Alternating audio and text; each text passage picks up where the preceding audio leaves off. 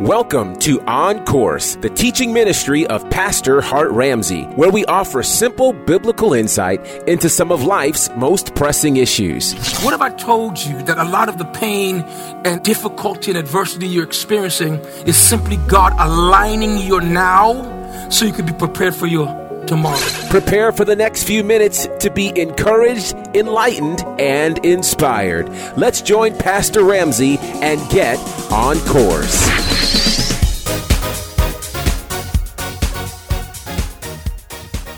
What's going on, family? It's your man Gerard Bonner of Bonnerfied Radio, and this is On Course with Hart Ramsey. And yeah, you're seeing us again, unless you're listening to us. Either way, it's perfectly fine. This is the podcast, of course, where we have some rather casual, sort of casual conversations where we get to hear from the heart of God by way of the man of God. That's Pastor Hart Ramsey. Pastor Hart, how are you, sir? I'm doing well, Gerard. How you doing? I am well, my Lord. So much has happened in our world. And of course, we're in uh, quarantine very much still. Uh, here in Georgia, they started opening things up a few weeks ago. And yeah. in Alabama, they've started to open some things up as well. Is that right? Yeah, yeah, they have. And I, I think it's kind of early. Yeah. Um, I, you know, I'll talk to you about pandemics I've been, when this started, of course, I started studying pandemics as far back as the fifth century BC. Wow. And here's what people don't know, Gerard, is that uh, uh, the second wave of a pandemic is is almost ten times as deadly as the first wave. Wow. So there was one pandemic I studied. I'm, I'm pretty sure it was the Black Plague, okay. where in the first wave, five million people died worldwide. Five million. That's a lot of people. Yeah, until you look at the second wave where 90 million died. Good lord. Good lord. And this is this is information you can Google. It freaked yeah. me out. I was like, so there was one pandemic, uh, and this is a good information to just throw out there initially, mm-hmm. that lasted 26 years. One lasted 15 years. I mean, just go back and just study pandemics from the year 430 BC all the way up. That's the fifth century BC all the way up, and you'll find that um they always have a first and second wave. The second wave is always always almost 10 times as deadly as the first wave because the people become impatient mm-hmm. uh, about being quarantined. Now, here's the crazy part. And I could get them back then with no Wi-Fi and no, no, you know, television, no videos, right. no, no, smart devices, whatever. Right. Uh, uh, I get it that you get cooped up in the house with only books to read or whatever, but us, we have yeah. all this technology. What are we freaking out about? Yeah. Well, you know, oh, oh, I'm nervous already because I know what I've seen on my timeline, and I'm sure you know what you've seen on your timeline.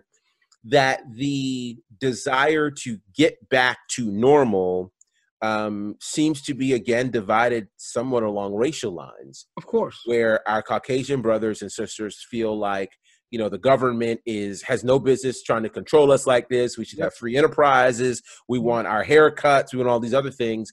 And our uh and people of color are like hold on now. You know you're you're open like here in in georgia of course they opened up the first things they opened up were the nail salons and the you know the hair places and all and bowling which yeah i don't know how essential bowling is but well it makes it will make sense to you if you understand, and, and again, I'm not cutting corners. I'm done playing. The gloves are off. Yeah. Mask is on, but gloves are off. Yeah. Here's the thing. They opened Georgia first. Yes. Specifically, the target was Atlanta. Mm-hmm. Why Atlanta? Because Atlanta has the largest gay community in the United States. Not only that, the largest, remember, this coronavirus targets people with compromised immune systems. Yes.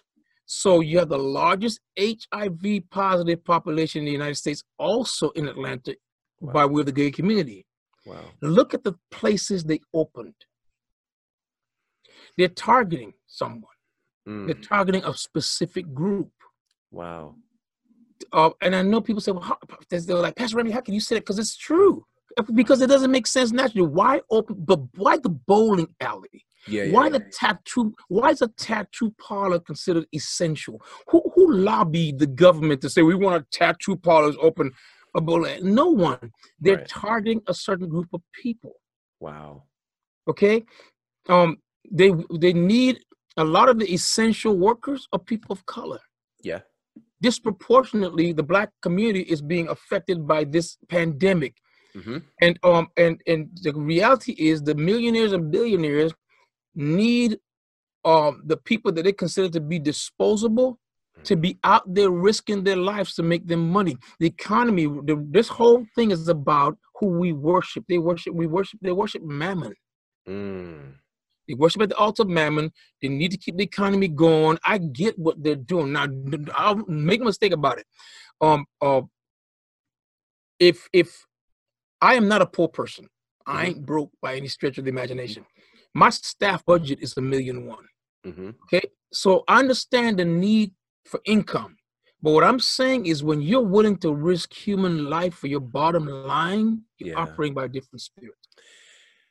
Yeah, absolutely. And um, you know, as we're seeing, uh, certain states are starting to to get back in. Mhm. Uh, Alabama being one, of course, Georgia, and about twenty or twenty five states, Texas, and a few others have jumped in. States like California and New York and Virginia are like, no way, Jose. Right. Um, but I think what that also does in these states is it causes churches to ask the question because Yeah. there are churches who uh, obviously miss getting together. They miss kind of all the things that are connected to that. And they're looking to come back together sooner than later. Uh, you, of course, uh, all churches have been out. We've been out for about two months now. Um, here's my first question What do you see is going to be different when we get back? If we get back Yeah. anytime. Well, soon? you know what I think? I, I think on different levels, the first thing you're going to see initially going back is that um, they're going to be sparsely attended because people are going to wait to see what happens to the first group who goes back to church. Gotcha. But I think I think we're going. To, I think you're going to see uh, in terms of the way we approach ministry. I think you're going to see a lot more um, things that that we used to rush together to to do will be some things will be online. Like I don't think you're going. to I think we've seen the end of the midweek service. Mm, I think I think it officially took this to end the midweek service. I think what you're going to see is a lot of weekend services, but you're not going to see a lot of midweek Bible studies and prayer meetings. You're going to see a lot of this being done virtually. yeah. Um, which for, which if you if you only got 15 people coming to Bible study, why are you going to put the lights on? That's Why folk got to get dressed? Um, I think I think um we we bo- we um increased our Zoom capacity to 500 individuals. We just Wow. we tried it last week. It, it kind of failed. We only got up to 100, but Mhm. we have we got to expand it to 500 people now, so we could accommodate all our campuses on a Bible study call. Sure. And and the information I could put it uh on in the chat on the side so people could see it. Mhm. You see what I'm saying? Um, and and we could we have some good uh our Saturday services are on the Zoom. I love it. Yeah. Yeah. Yeah. Now, now what I, what I have to be in Atlanta um, for the Saturday services uh, uh, quite a bit because I want to. We, we're still working on a physical presence. We, we're working on our dress, and Mhm. um, I'm, I'm in talks right now looking at property for the Atlanta congregation. But for the most part, some of the some of the things we were coming together to do, you're gonna. That's one change. You're gonna see a lot of stuff that are going to be considered non-essential. Physical meetings are going to be online. That's the 1st thing Mhm. uh, then again, like I said, um, going back to church is you're gonna be, there'll be a lot of apprehension initially. Yeah. Um, um, you know, we, Gerard, this is an interesting statement. Um, I remember I told you sometime, I don't know, maybe the last time we had a, a we were on, I told you that normally for the last 20 years, we've averaged two deaths in our church per year, 2 Mhm. members. And that's, that's huge because That is three campuses. Yeah. Well, in January, between December and the end of or the, the the first week of February, we buried maybe five to seven people. I think right at seven people.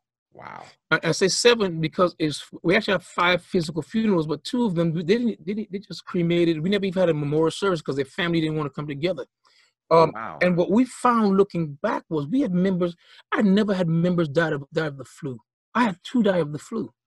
You know, we, we you know we, we discovered looking back, they didn't die of the flu. Right. Wow. In December, people were dying of coronavirus, and we didn't know it. and we didn't know. They, all the doctors knew was they came in with the flu, Mhm. and they died of the flu. Mhm. So, so um, but that being said, that that puts us in the, the frame of mind now is that we're going to be very intentional coming back together as to how we fellowship. Yeah. I think I think at least for the first year you're going to see uh, this residual distancing. Um, like ain't gonna be no turn to your neighbor, you know. Right. Touch three people. no, that's done. that's I done. nobody pointed three people, wave to three people. I Right. I think that's going to stay in place until us because one psychologist said that psychologically they don't believe that we uh, we we understand the damage that has been done to us just from the quarantine. I totally agree with that. Yeah. Totally. I, I know me when I'm going out to the store, it is, I've never felt like this before. Like, I never have been so aware of why aren't they wearing masks? Yes. And and certain stores that I go to that would practice social distancing and other stores that don't think twice about it. And you know, you know, you could have a sign on the floor, but if the person's right up on you, like, get away from me. right. You know, I, I never felt like that before.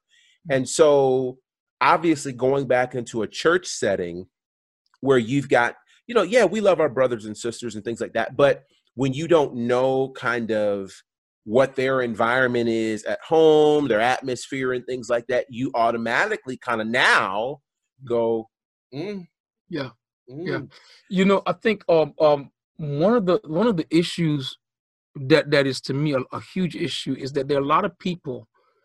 Um, when this first started, the president said it was a hoax, he did. and um and and people who who subscribe to his brand of politics or, or the way he presents himself, his rhetoric, they still to this day believe it's a hoax. They, They do. believe it's, it's being overreported. I mean, even there are worship leaders that I respect, Ted, Mhm.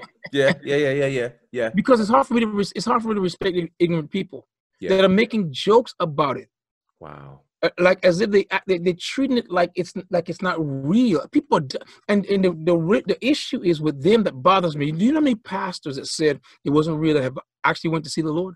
Mm, quite a few. Yeah, they died because they, because they didn't have respect for it. And to Yep. me, to me, Gerard, it's like uh, the issue. One of the things coming back together is uh, I think the circle of people we fellowship with will change based on on how um how people display their faith during this time. Because I don't want to be connected to ignorant people, man. I mean, Sure. I don't believe it's the will of God. I- think we're gonna have there's gonna, there'll be that. Um, um, in the in the Republican, um, what's called the red states, I've noticed that there's a downplay, um, in general of as to of this virus, and especially in the little towns like down here in Dothan. I think we had like 15 cases. Oh wow. Nothing, yeah, nothing compared to the. I mean, I think we, we got up to maybe 80 over the nine weeks that that we shut down Okay. maybe 80 uh maybe uh, i'll say uh out of the 80 i'm guesstimating maybe 55 60 has rec- have recovered Wow. Um if not more you know so we had maybe i said 20 deaths maybe uh, across the entire annexed Mm. um county so you have like maybe dothan proper 65000 or so and at, we annexed in is probably 120 okay. and so we've had maybe 25 deaths out of 120,000 people. Mhm. So um, it's not a real big issue here. It has not touched home yet. So because it has not touched home you're not getting this visceral response. People are not really Sure. caring about it. They think it's a, a, a gimmick or a game or some fraud or, or hoax, whatever. Right. But it's real. It's very real. It's, It's real. And um, we've been getting calls from our people. Um, when are you going to open the church? And what Mm-hmm. Oh, I'm wow. saying, them, yeah, the people ask the temple, well, the governor opened the state. And here's the problem with, with authority. They think that because the governor gets on television and say it- it's safe to open the state again, that everything is okay. right. And that's remember we talked about second the second wave comes because of that level of ignorance. mm-hmm. Yeah, we've seen some interesting things certainly here in Atlanta where uh, social distancing isn't being practiced um, as it should be. And Mhm. it's a, a really, really crazy scenario. So, you know, we're, we're talking about uh, where churches stand in all of this. I've, I've talked to some folks where, in some cases, they've seen giving go down Yeah. in other cases they've seen giving increase um, because of of the rate of the the the range and the reach and things of that nature Yeah. um, do you do you think because I know one of the reasons why a number of pastors want to make the decision to come back is the physical presence will inspire people to give. Yeah. Um, at the same time, you know, we talked about people readily coming back or not coming back because of their concern about um, health and things of that nature. Mm-hmm. Do you think that there could either be an influx of some churches or reduction in some churches now based on the fact that they've actually been able to check out other churches yeah i think i think you're going to see a lot of shifting in terms of um you know how, how people are the saints are about membership and they're, they're loosely connected at best sure. to the churches mm-hmm. you'll see a couple things number one i believe that that uh, a church's decision to open its doors um sooner or later is going to impact its membership Okay. Um, because uh, this is a good example. So someone reached out to me and they said, "Hey, um, a young a young believer says, I'm conf- I'm confused. If we have authority over sickness and disease, then why are we hiding?" Hmm. So I hmm. said, so he said, "Why why do we just why are we laying hands on the sick and they recover?" And I said to him, I said, I said in the scriptures, right, there is the story of, of not so much we don't see pandemics in the scripture, especially in the New Testament, but in the scripture there's a story in the book of Acts about the persecution of the church. Mm-hmm. And when the church was being persecuted, the only people that stayed in Jerusalem were the, were the initial apostles. Everybody else ran for their lives. Wow. The deacons, the, the, the, the in Acts 6, the, the seven men who were filled with the Holy Ghost. Right. Um, they ran. Even, and, you know, I mean, Stephen was filled with the Holy Ghost and power, and he was stoned to death mm-hmm. on this persecution. So my thing is, um, I think I said to this young believer, I said, there's a difference between um, they shall lay hands on the sick and they shall recover, and the way we respond in the pandemic. I said a pandemic is a plague. It's not a regular sickness, it's a plague. Right. So don't don't use healing scriptures. Don't superimpose healing scriptures over plague. Find out what the Bible says about plagues. Mm. You got it? Yeah. And the scripture that deals with plagues says that the safest place for us um, um, when there's a, a plague over the land, is it says the Bible says it shall not come nigh our dwelling. Right. So the safest place for us is in our dwelling. Mm-hmm. That's the mm-hmm. promise of God. Don't don't make it what it doesn't say. Yeah. Um, um, so you're gonna have that. And then another issue you're gonna find is yes, you're gonna find that some people are gonna subscribe more to, to Gerard preferring to be at home and being virtual members. It worked mm-hmm. for a lot of people. There are people who reached out to me and told me that um, they grew spiritually during the pandemic watching our service because they, they got better teaching than they did at their church, so they would prefer to be an e member of NCC. Mm-hmm. You, there's that. And yeah. then you're going to have other people who were checking out. Uh, one person told me that man, they, they went to four services. Be, I've attended four services before noon. yeah. And so either they will stick to that and continue uh, getting that that diet, or they will pick one and say, "I'm going to this church instead of this church because it serves me better. It seems to be more of what I desire." So yes, you're going to see a shift in people. The wonderful thing is, a lot of people got saved mm-hmm. during the pandemic, whether yeah. it's out of fear or realization or whatever. Um, uh, they, they saw the brevity of life and nothing is, is, a given mm-hmm. um, or employment is temporary so a lot of yeah. people are, are, seeking the lord i believe when the church doors open again and there's a there's a legitimate all clear you're mm-hmm. going to see people you churches are going to fill up again at least for uh, in the in the um in the short term churches are going to fill up and and and people and they're going to be transitions mm-hmm. i mean um, I believe, you know, like in a church like ours, some people be, prefer to be a member of a smaller congregation where they know the people, or, or some people prefer to be a, a, a member of a bigger congregation where there's more space. right, right. You don't know. Yeah. You know, they'll be shifting, I believe. Stay tuned for more of today's teaching with Pastor Hart Ramsey. Imagine being filled with a peace so deep that the world around you can't touch it. Pastor Hart Ramsey is on a mission to help believers understand what it means to have a healthy, prayer based relationship with God. He's doing that through his brand new book titled Seeking Answers Finding Rest Through Prayer. Prayer at first was a struggle because you know it, it really takes faith to pray. You have to you have to trust that god is like a person. He's a real person and that he's the one that invented the concept of prayer.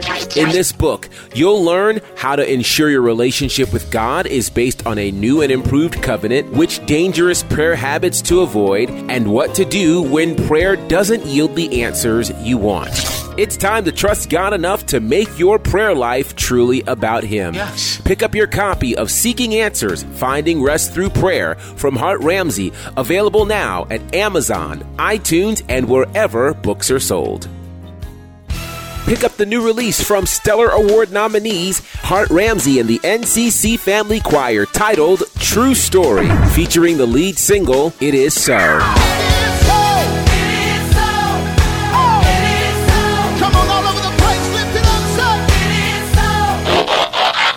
Pick up the chart topping release from Hart Ramsey and the NCC Family Choir titled True Story, in stores now and available at all digital outlets. Now let's get back to today's teaching with Pastor Hart Ramsey. Yeah, a, a lot of unknowns. I want to ask this this other question for leaders. Mm-hmm. How should leaders prepare for the idea? Because a lot of leaders, of course, um, are attached, that's not a necessarily bad thing, to their members, attached to however many members they may be, et cetera, et cetera. Yeah. This potential shift that inevitably will happen. Um, how should pastors prepare for the mm. reopening of churches? Because I don't, I mean, obviously, for a lot, it was a shift going online exclusively. Mm-hmm. Now, afterwards, some things obviously are going to change. How should they prepare for for that moment? I think uh, I was talking to some, um, one of my creative uh, team members today. Um, one one of the pastors that that um, and I have a team of creative people, creative minds around me. And what, what we are talking about is I believe that the, there should be a phase in mm. to going back to church, like like maybe a, a three step or okay. five step or whatever step program to going back to church. Phase one, of course, is we worship online. Yeah. Uh, phase two is um, we we allow certain amount of people in the building. Mm-hmm. Phase three is um, um, we increase that number.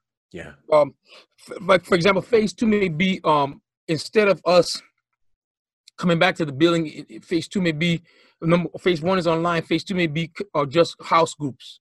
Okay. Phase three may be the building. Yeah. Phase four may be uh and in the building we have to we have to actually RSVP. We're mm-hmm. gonna show up, we have this amount of people with us and we could sit, be seated in sections, whatever. Right. And the next phase may be um um if you're a big church, we, we allow only a thousand people in the building. Mm-hmm. And then as we as we see how that's doing, then phase five is we coming back, but we in come all of us coming back, we still practicing social distancing. There'll be no fellowshipping, touching, whatever. And then yeah. we give that maybe the longest term, a year or so. And if we if we register no um significant issues, then we'll go back to normal. But I want to say this, Gerard, it's mm-hmm. important. Mm-hmm. Uh, for this is for all the pastors. There are going to be people who, who will take advantage of the situation. Expect people who don't have good hearts to come to your church already knowing that they're sick, attending mm. a church, not to make people sick, but to be able to go to the hospital and have it documented. When the, when the hospital asks you, well, where have you been? When I went to NCC. Mm-hmm. And then it goes on record that the person said that the, the last place that they went to was a large, large gathering was NCC. And now the attorneys on television talk about it. if you or anyone that you know have been to a service and you get coronavirus, call mm-hmm. us at this number. So you're gonna have those gimmicks in them games. So uh, I believe that pastors have to be prepared legally. Um, when you get to a certain phase of bringing people back to church, your people have to sign, or, or when when they register to come back to church, they have to agree to. I say I agree to the terms and conditions. The term and condition is the church is not responsible. Wow. Although the church is the church is, uh, I believe, fidu- it is a fiduciary responsibility that the church has to make sure that our facilities and our staff and whatever um um lend itself to the health of our congregants. We're not responsible for you getting sick somewhere out there and then come saying that you came to you see what I'm saying? Right. to be mindful. And then there's an issue of this is particular virus uh, goes to a phase where it's asymptomatic. Mm-hmm. We have mm-hmm. to be mindful um, that we got to pay attention to how we we have to we can't just get together. We have to sit down and come up with a plan. Right. We- like for us, we've already um, received uh, uh, some directive from our first responders, our, our our people, the people who work in the medical field, who are members of the church, who are on uh, first response teams at the church, has sent us like a, a manifesto, a list of okay, this is what we think needs to happen. Right. To us now, they are the medical prophets. They're the sons Yeah. of Issachar. They're the ones. They're the ones who tell us in these times this is what you should be doing. As a pastor, I respond to what they say. Yeah.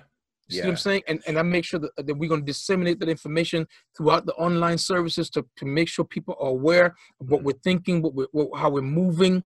Um, these are critical. In other words, pastors need a strategic plan, an Mhm. overarching plan, a thorough plan, and from the legal, from the legal to the medical to the theological to the psychological, you you need to cover the bases and make sure you're doing your due diligence. This ain't one of the things where you could throw up a sign, come grow with us, and you could run in there and preach some craziness from scripture and, call, and then receive an offering. We got to Yeah. be doing our job to protect our people.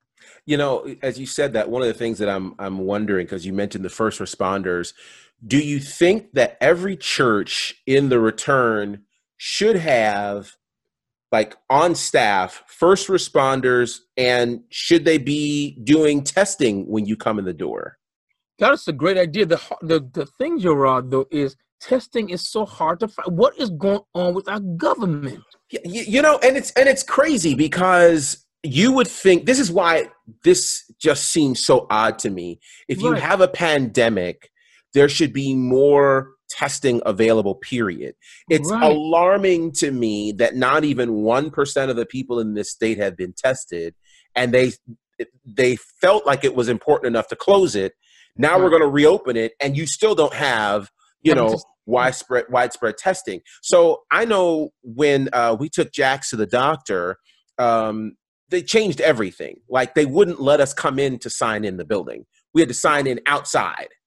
Um, and we went to walk in, and they immediately took our temperature before we could enter the building. And I wonder, you know, is that the type of thing that you need to have in churches now? You know, um, I, I, I just because part of me feels like and I think we know this. So larger churches um, may think some of these things through. They may not. Some of this might be the first time they're hearing this. But I think smaller churches um, who could really be in more danger. Some of them Right. have older congregations or more mixed congregations in terms of age and demographics and health issues that may be just so excited to come back to church that nobody's thought about, you know, let, let hey, you got to get tested before you come in. Like if if nothing else, but we're going to take your temperature, you know. Right. Um and those and those kind I mean like should those practical things it almost reminds me and I hate to put it in this regard of kind of church after 9/11. Yeah. You know, Yeah. like do you have security there all Yeah. of a sudden? You know, so go go ahead. And what's interesting, Gerard, you, that's a good point. After 9 11, um, security was, it became a normal part of church. Before, only big ministries like uh, Jakes and people Mhm. like that. But, but like every Sunday morning at our, our churches uh, and inside the community city, y'all don't see them, but we have police there. We Mhm. pay police to be there. Yeah. Uh, we have plain clothes people that with with uh, guns with names. Their guns Mhm. are named. I mean, we have we have police officers. We have this is a part of security. I think it has to be the case, especially in in the I think that's in the first um year Yeah.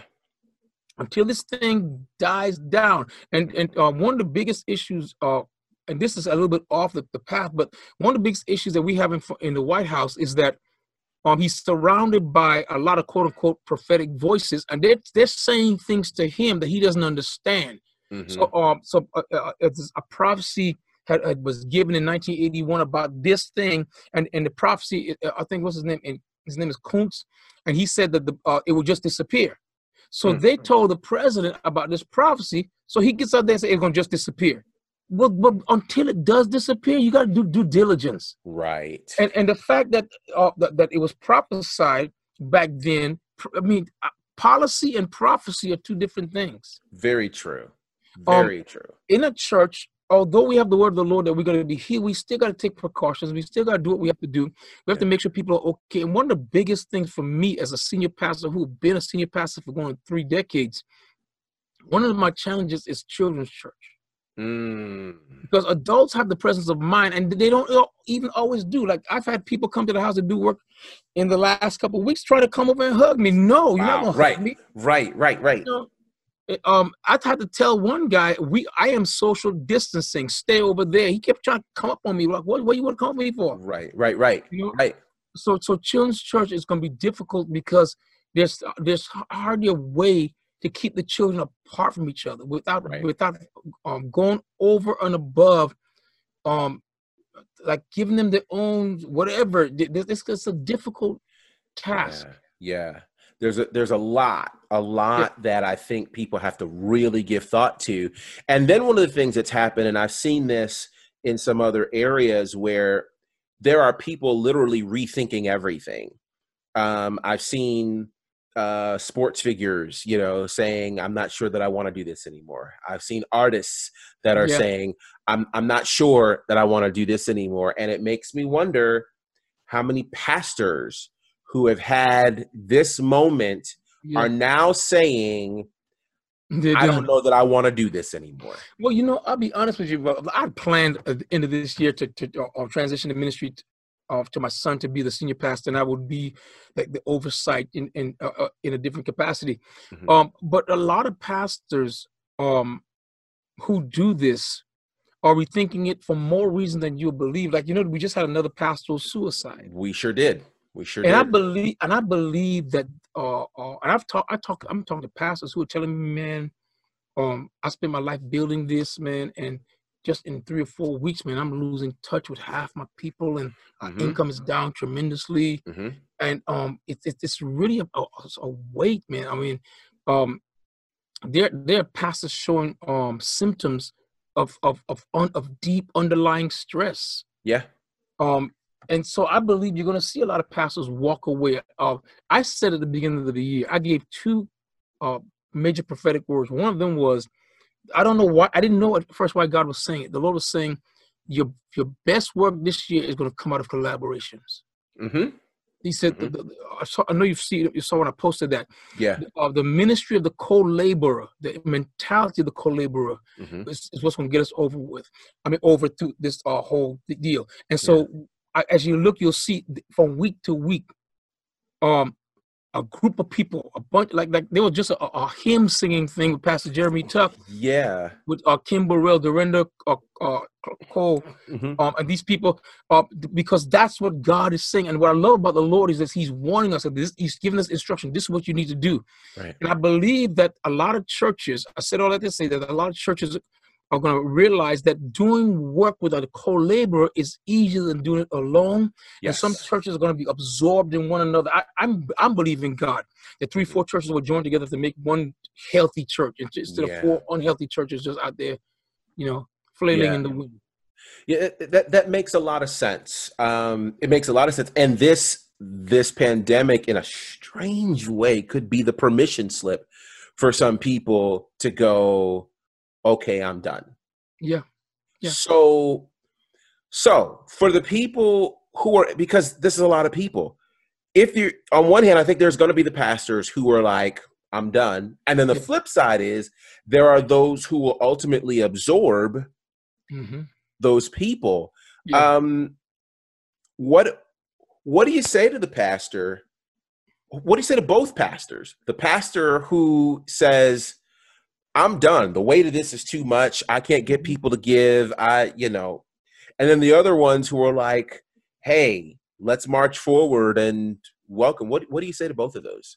Well, the the, the guy who's the first of the guy who's gonna receive the um um the harvest, so to speak. He's gonna he's gonna reap what he has not sown. To that guy, I think he needs to be grateful, and he needs to be also. He also have to have a strategy.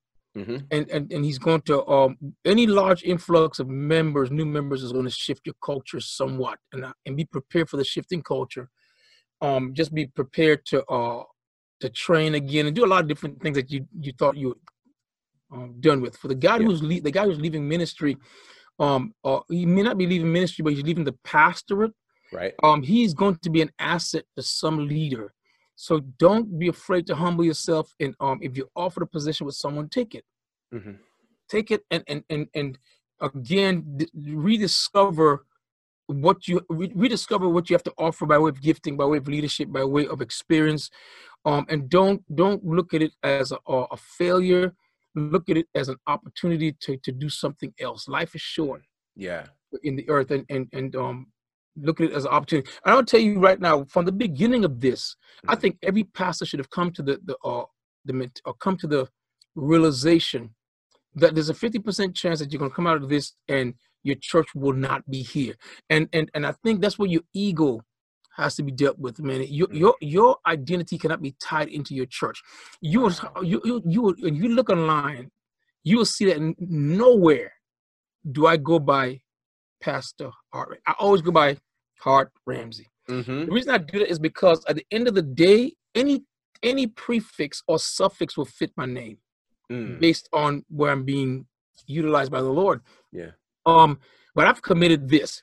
Um, oh, it takes a certain kind of leader to say we're going to survive this. Yes. You have to, I think you have to will it. You have to you have to come hell or high water. We're gonna we're gonna survive this, and Yeah. that's my mentality. You know, my mentality is um uh you had to have prepared yesterday for a situation like this. Right. Having an operating expense uh, in excess of six months. Um, uh, I committed to my staff. I'm not firing anybody unless Mhm. the person don't want to work.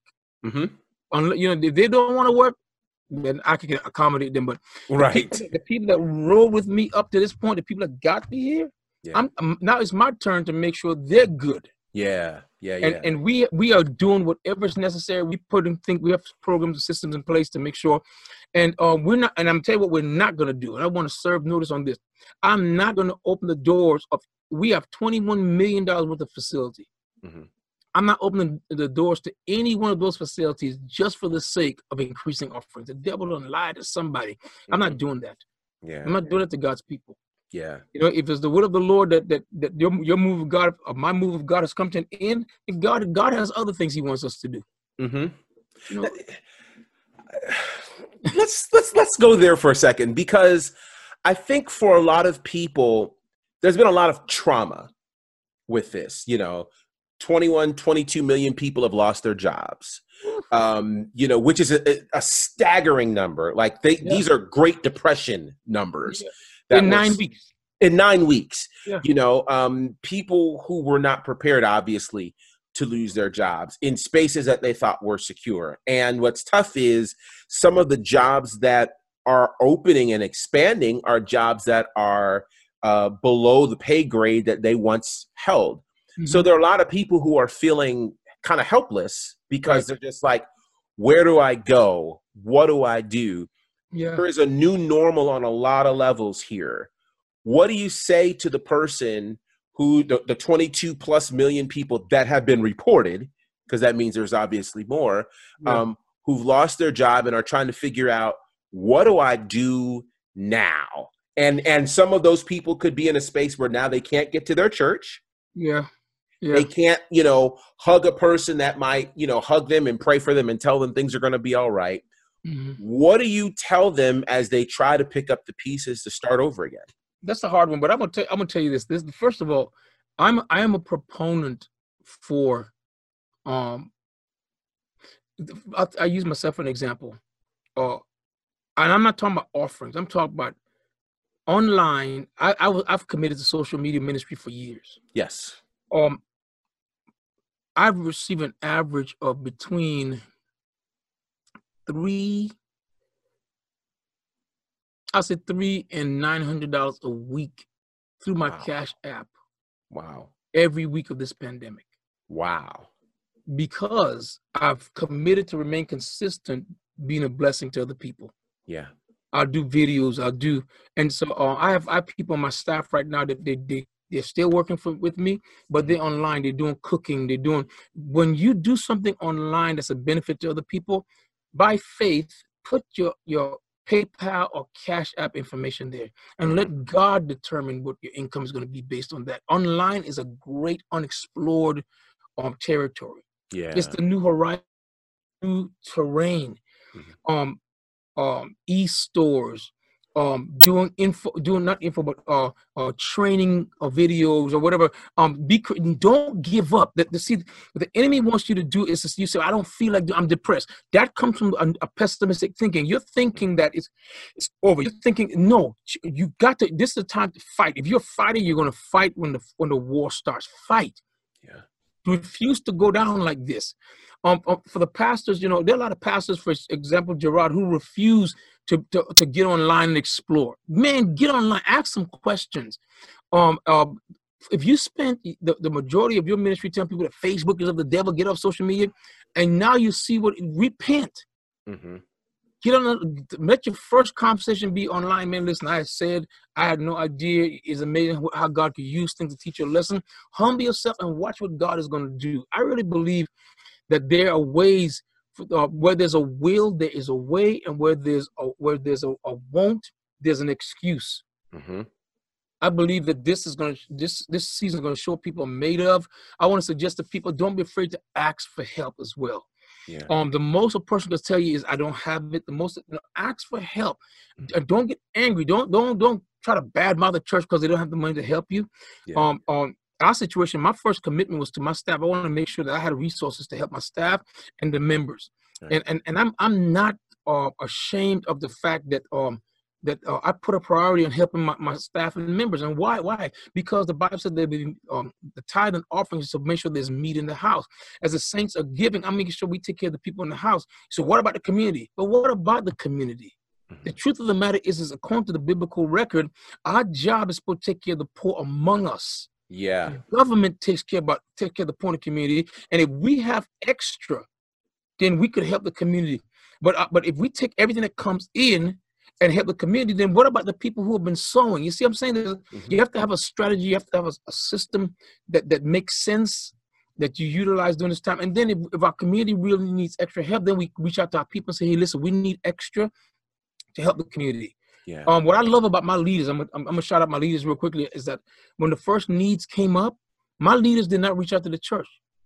When the first needs arose in our congregation during this pandemic, the, the leaders gathered money themselves. Wow. And started helping the people. I was sending, I was uh, sending cash app. My wife and I was sending cash apps to people who had needs. Yeah. Um, people, uh, I get text message saying, "Hey, I lost my job, Pastor. Um, and the first thing I say is, "What's your cash app?" I don't have one, but my, uh, my husband has one. Send me his cash app, and I just yeah. start sending without asking questions. I don't care about what you need.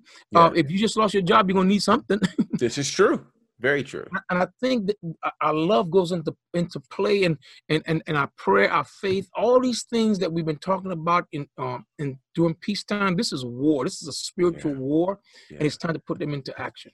Absolutely. Absolutely. Well, I hope you guys have found this to be helpful because certainly during a pandemic, you need as much help as you can get. And when people are talking about reopening, sometimes, you know, those of us in the faith based community are the last to really think about these things. You know, uh, closing caught us unprepared, opening hopefully won't. Gerard, let me add something before we end. Yes if you're one of those people that are in a service industry and you have to go back to work, protect yourself yes. and put out a criteria. Yes. If you are a hairstylist, a nails tech, a, a barber, mm-hmm. uh, when you're setting up your appointments, wear a mask, wear gloves, and require the people you service to do the same. Absolutely do not cut corners I don't offend people. You, well, I prefer to offend people than be dead. What about that? Period. You know, I prefer to keep six feet than to be six feet. So. There you go. That's right. so. That's right. No, absolutely. And so I hope you guys will certainly heed that. Uh, we'd love to hear from you by way of social media. Of course, you can reach out to Pastor Hart at Hart Ramsey, and uh, we'd love to hear from you as well. So if you've got a comment or a thought, hit us up on social media and use the hashtag either on course or heart to heart. It's H A R T, the number two, H E A R T. Make sure you're subscribed to us on iTunes, Google Play, or wherever it is that you get your podcast. And join us next time as we get on course with Hart Ramsey.